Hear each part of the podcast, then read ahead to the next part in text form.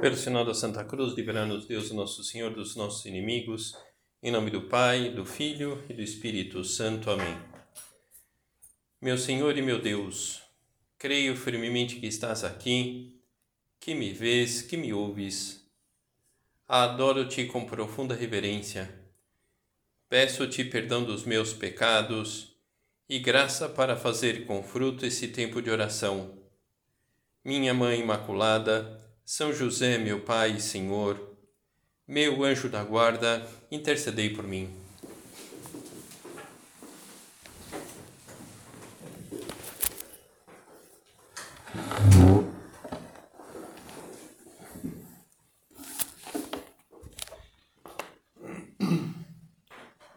Pensava começarmos a meditação fazendo um exercício de imaginação então, imaginar aí que você acorda um dia pela manhã e percebe que você se transformou numa pessoa perfeita, imortal, que você está totalmente seguro de quem você é, para onde você está dirigindo a vida e como fará para chegar a isso. Como você se sentiria absolutamente em paz consigo mesmo e com os outros? Como seria viver sem nenhum tipo de medo? Como seria resolver de uma vez por todas a tensão que existe entre os nossos sentimentos, os impulsos, os desejos contraditórios que passam pelo nosso interior? Então, é tudo isso que nós colocamos aqui nesse exercício, exercício de imaginação é exatamente o destino reservado por Deus a nós. É exatamente isso que nosso Senhor quer que nós vivamos. Essa, essa profunda realização, é, essa segurança, essa paz. Ele deseja real e verdadeiramente nos converter em seres perfeitos, plenos, curado, curados, também imortais.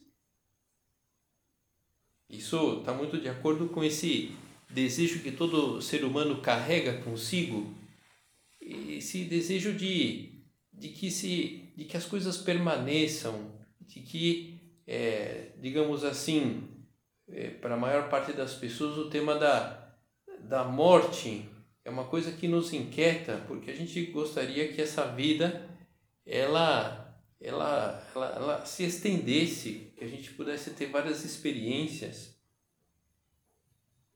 São Paulo, quando ele escreve aos Coríntios, ele diz lá num determinado momento: todo aquele que está em Cristo é uma nova criatura. Passou o que era velho, eis que tudo se fez novo. Então essa, essa, essa, esse desejo de Deus de reformar-nos.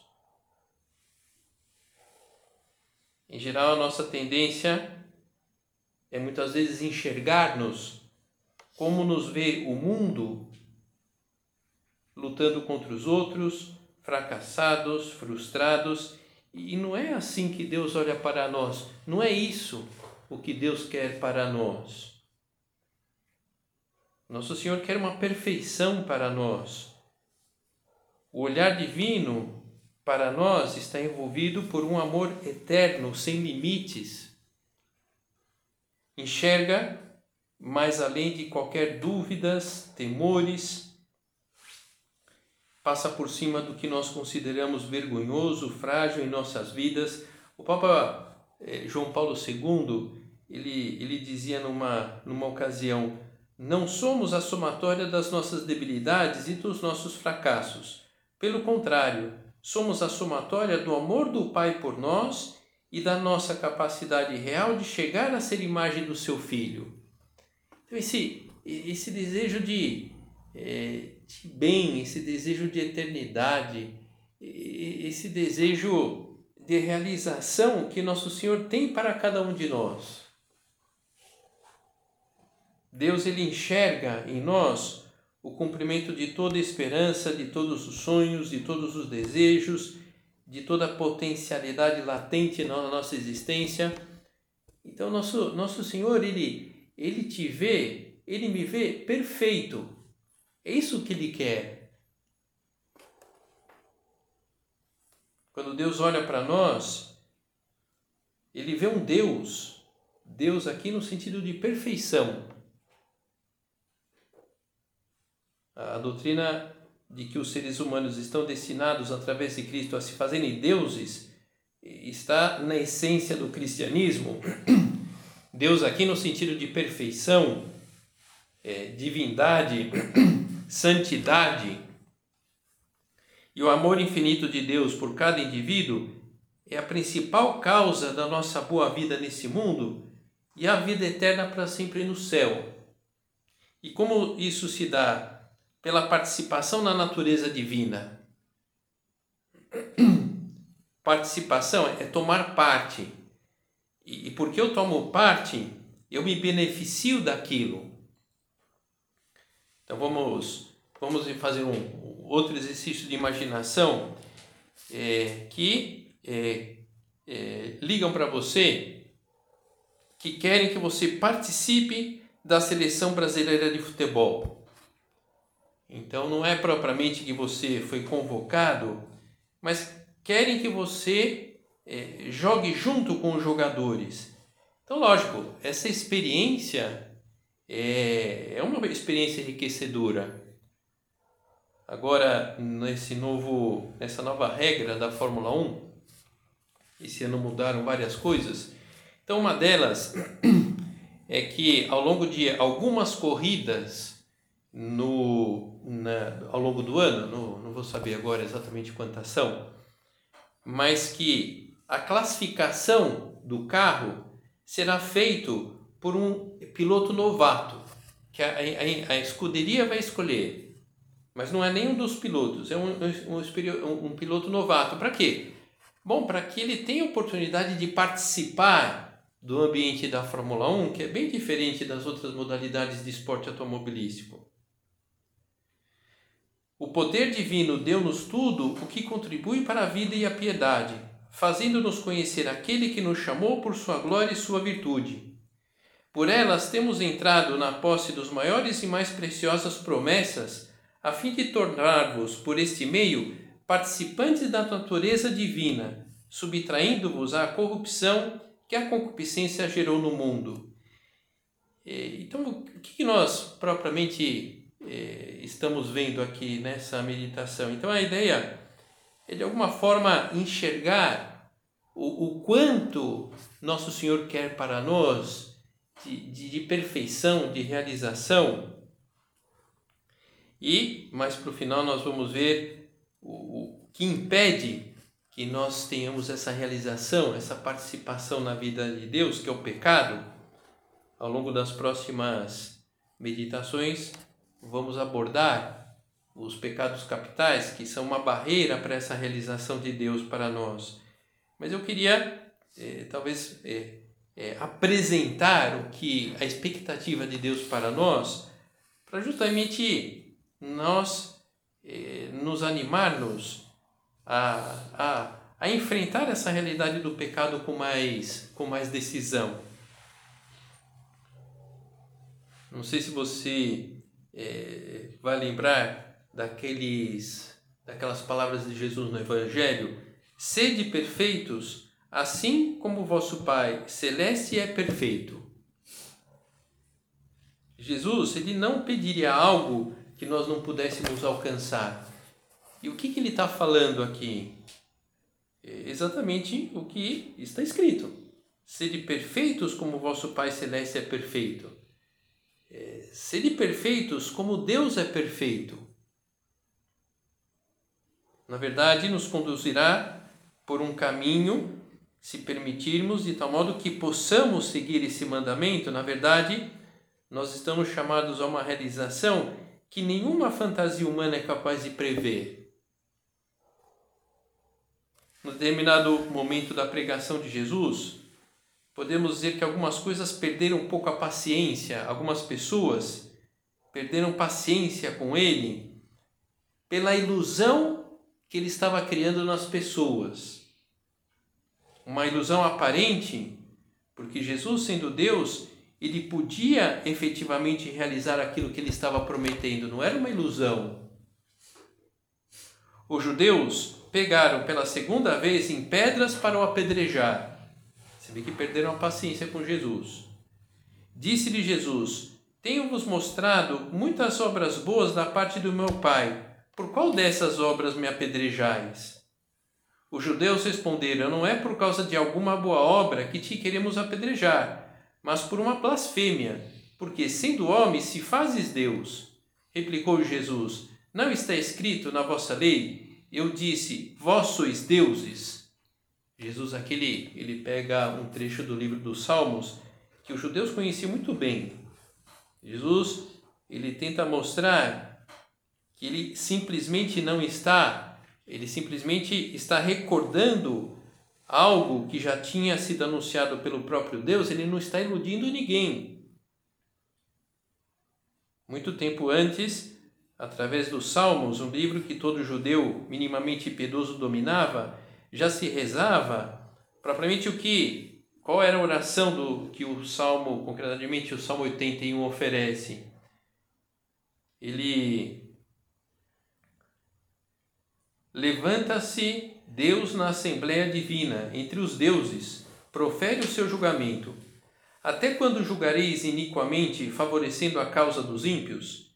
Defendei o oprimido e o órfão, fazei justiça humilde e ao pobre, livrai o oprimido e o necessitado, tirai-o das garras dos ímpios. Eles não querem saber nem compreender, andam nas trevas, vacilam os fundamentos da terra. Eu disse: Sois deuses, sois todos, sois todos filhos do Altíssimo.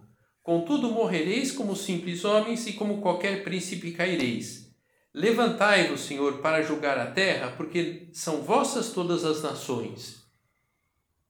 Então ele, é, é, é, sois deuses. Isso é uma Deus se dirigindo para os homens. Num livro bem interessante chamado Mero Cristianismo, o, o autor C.S. Lewis, ele faz um comentário que talvez possa ilustrar de maneira mais sucinta o que nós estamos aqui tentando explicar. O mandamento sede perfeitos não é uma banalidade idealista. Tampouco é um mandamento para fazer o impossível. Deus vai converter-nos em criaturas que possam obedecer a esse mandamento. Na Bíblia, Deus disse que éramos deuses e fará de suas palavras uma realidade. Se deixarmos, ele converterá o mais fraco e sujo dentre nós em um Deus, em uma deusa, em criaturas luminosas, radiantes, imortais, pulsando em todo o seu ser uma energia, uma alegria, um amor e uma sabedoria tal que devolvam a Deus a imagem perfeita do seu poder deleite e bondade infinitos. Então, isso da deificação do ser humano é um, né, um argumento aqui arrojado e, e, e, ao mesmo tempo é, é muito consolador quando vemos pessoas santas, universalmente respeitadas pelos católicos, ortodoxos, protestantes, defenderem esse argumento, como é o caso de São Tomás de Aquino. O Filho unigênito de Deus, querendo que fôssemos participantes da sua divindade, assumiu a natureza para que, feito homem, fizesse os homens deuses, perfeitos. No início do cristianismo ocorreram várias, vários debates em torno de algumas realidades da nossa fé. Se colocaram em dúvidas várias, várias questões. Agora, com relação a essa promessa de nos fazer deuses, não houve praticamente nenhuma controvérsia. O tema da divinização do ser humano está na raiz do próprio cristianismo, mas é uma percepção um pouco relegada ao esquecimento. É, o esquecimento que é, talvez é, o, muitas pessoas vejam é, que o cristianismo ele me oferece uns instrumentos para eu evitar o pecado ou pedir perdão dos pecados cometidos. É verdade, mas sobretudo o cristianismo ele está para nos ajudar a, a colocar em prática essa, esse desejo de Jesus, sede perfeitos como o vosso Pai Celestial é perfeito. Evidentemente que há um só Deus verdadeiro, que somos feitos à imagem e semelhança de Deus, incorporados na sua vida, feitos participantes da obra salvífica de Jesus. Seria muito conveniente que vivêssemos contando com essa realidade. Por quê? Porque a realidade da nossa divinização é algo mais que um simples tema que mais ou menos passou de moda. Com mais ou menos intensidade, todos passamos na vida por momentos em que nossas esperanças e sonhos parecem pelo ralo. E a sensação de fracasso e inutilidade, mas Nosso Senhor não quer isso. A, a realidade da nossa deificação por parte de Deus será a nossa grande aliada para reconstruirmos nossas vidas, reerguer as nossas vidas a partir do que Deus quer e espera para nós. O mapa do tesouro que nos ajudará a redescobrir a maravilha, a capacidade de bem que todos levamos dentro, é, é isso, né? É esse desejo de Nosso Senhor da nossa perfeição de participarmos da divindade de Cristo com, com a maior plenitude possível. Lógico, Deus é, é somente um, mas podemos participar dessa, dessa divindade de Deus. E se assumimos a ideia que Deus deseja fazer-nos deuses, é, é, perdemos os nossos medos, encontramos nos nossos corações a paz que o mundo não pode dar no, no, no final da vida, Jesus ele fez um um longo discurso onde ele, ele deixou registrar uma série de promessas e uma delas é, é essa: Deixo-vos a paz, dou-vos a minha paz. Não vou lá dou como o mundo a dá. Não se perturbe o vosso coração, nem se atemorizem. Então, isso isso está reservado para nós. Independentemente se até agora nós acertamos mais ou menos nós estivemos mais ou menos perto de Deus. E, e, e, com esse desejo de Deus para nós, a gente adquire força para enfrentar os problemas, os dramas que vão se apresentando diante de nós e eh, nos puxam para baixo e, e nos desanimam e nos entristecem. Novamente, outra promessa de Cristo: para que todos sejam um, assim como tu, Pai, estás em mim e eu em ti. Quer dizer, nós e o Pai, nós e Deus, uma coisa só, os mesmos sentimentos. O plano de divinização que Deus nos tem preparado é um grande caminho para frear o vazio, essa dor permanente que pode atingir os nossos corações e ajudar-nos a empreender um caminho de autêntica satisfação dos nossos desejos terrenos e espirituais. Eu vim para que as ovelhas tenham vida e para que a tenham em abundância. Novamente, esse desejo de bem, esse desejo de perfeição de nosso Senhor para cada um de nós. O cristianismo vai nos ensinando que o ser humano não está destinado a ser meramente humano, mas é, estamos destinados a essa perfeição. É verdade, é uma perfeição, essa divinização, mas é verdade que eu acho que basta cada um olhar para si mesmo para vermos que é, somos um, digamos assim, uns deuses quebrados agora, despedaçados pelas nossas misérias, pelas nossas imperfeições pelos nossos pecados, a grande perda, a grande fonte de perda dessa perfeição que atinge todos nós.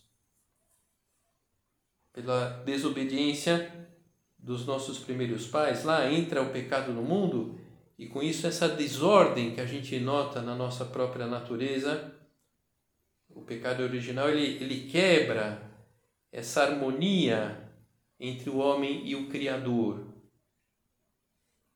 E o que acontece é que a natureza humana perde a santidade, perde a justiça original, ela fica sujeita à morte, à limitação, que é quando surgem os deuses quebrados, os deuses despedaçados.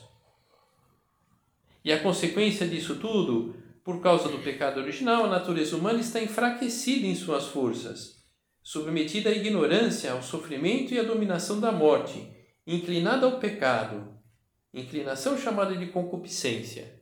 A concupiscência quer dizer esse desejo forte que nos envolve e que muitas vezes esse desejo forte acaba sendo uma ofensa a Deus, que mesmo sabendo que é uma ofensa, a gente a gente a gente não consegue parar esse negócio.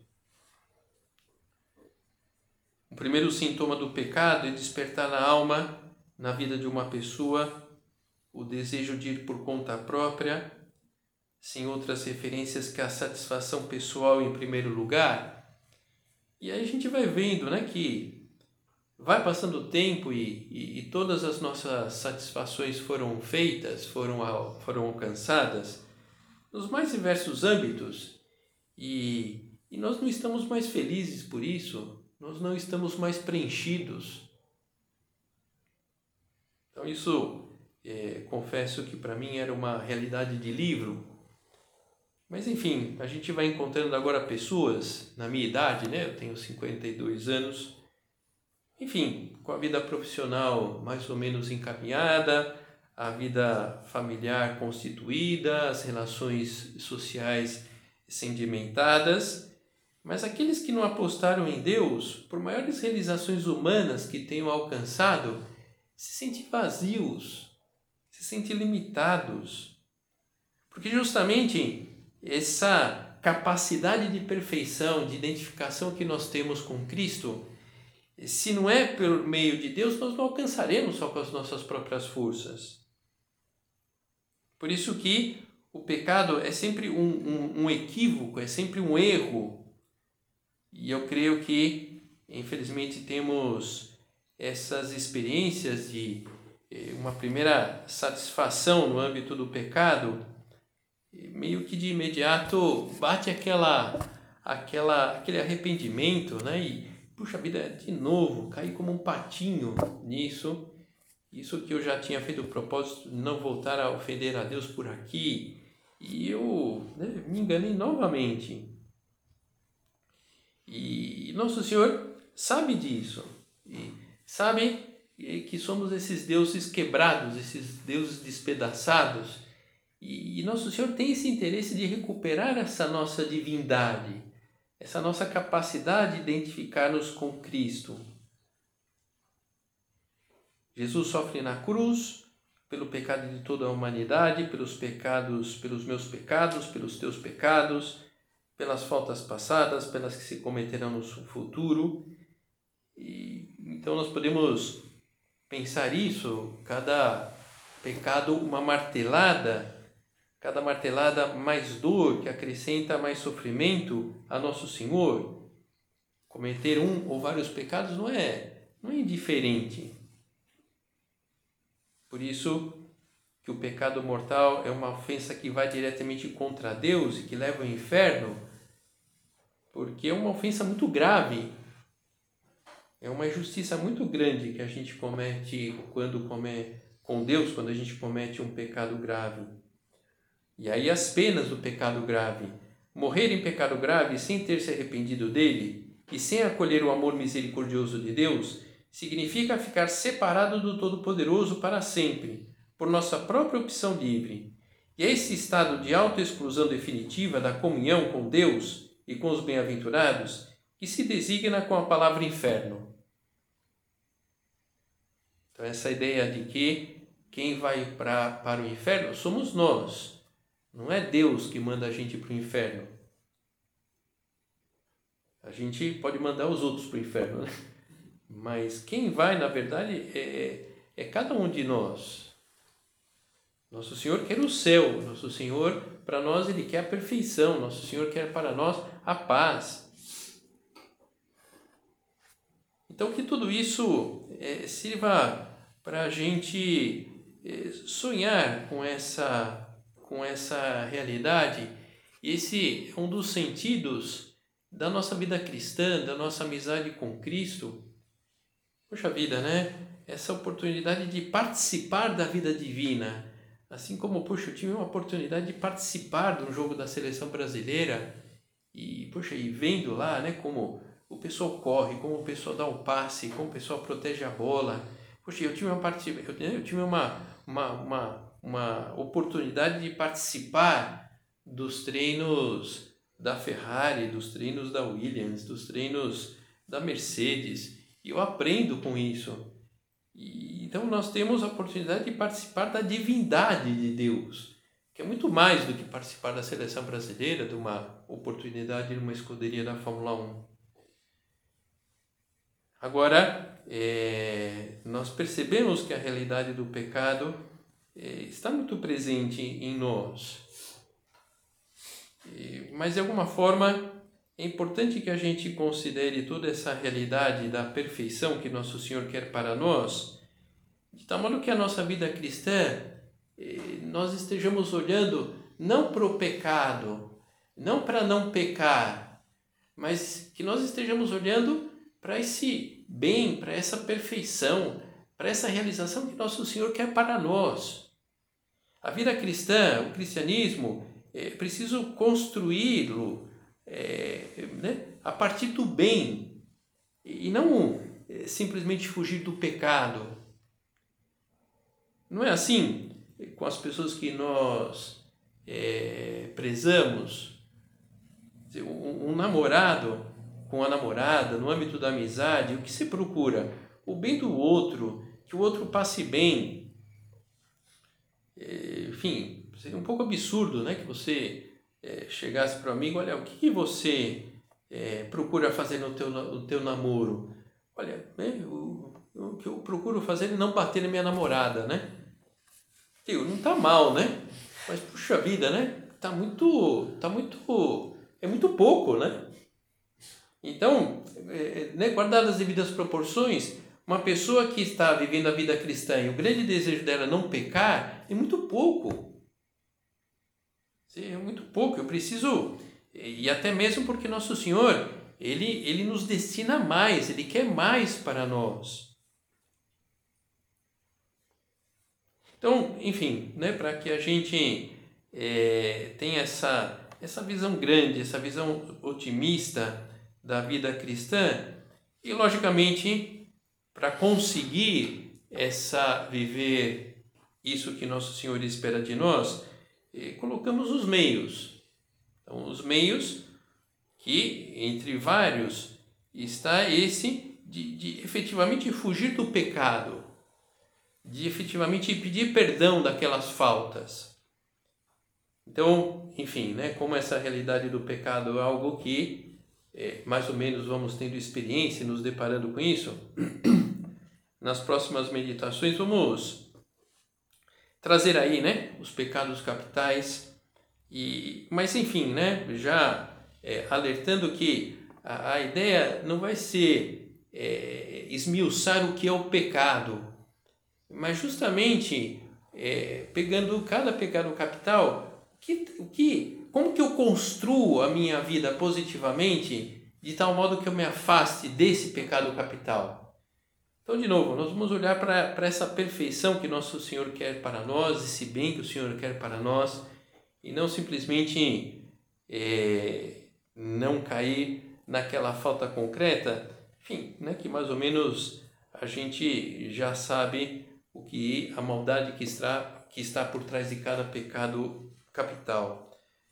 É verdade que somos capazes de muitas mesquinharias, assim como também é preciso considerar que nós estamos revestidos de uma força divina que não quer que nós pequemos. Então vamos pedir a intercessão de Nossa Senhora para conseguirmos manter aberto os canais de união com Deus, de tal modo que a nossa vida seja um processo contínuo em direção à nossa deificação, à nossa santidade, à nossa, à nossa perfeição. E cheguemos de verdade é, a, a, ter os mesmos sentimentos, sentimentos de Cristo, de Cristo e, e a viver aquilo que nosso Senhor é, animou-nos a, a, viver. E, e animou-nos porque porque podemos é, com a ajuda dele ser perfeitos como o vosso Pai Celestial é perfeito.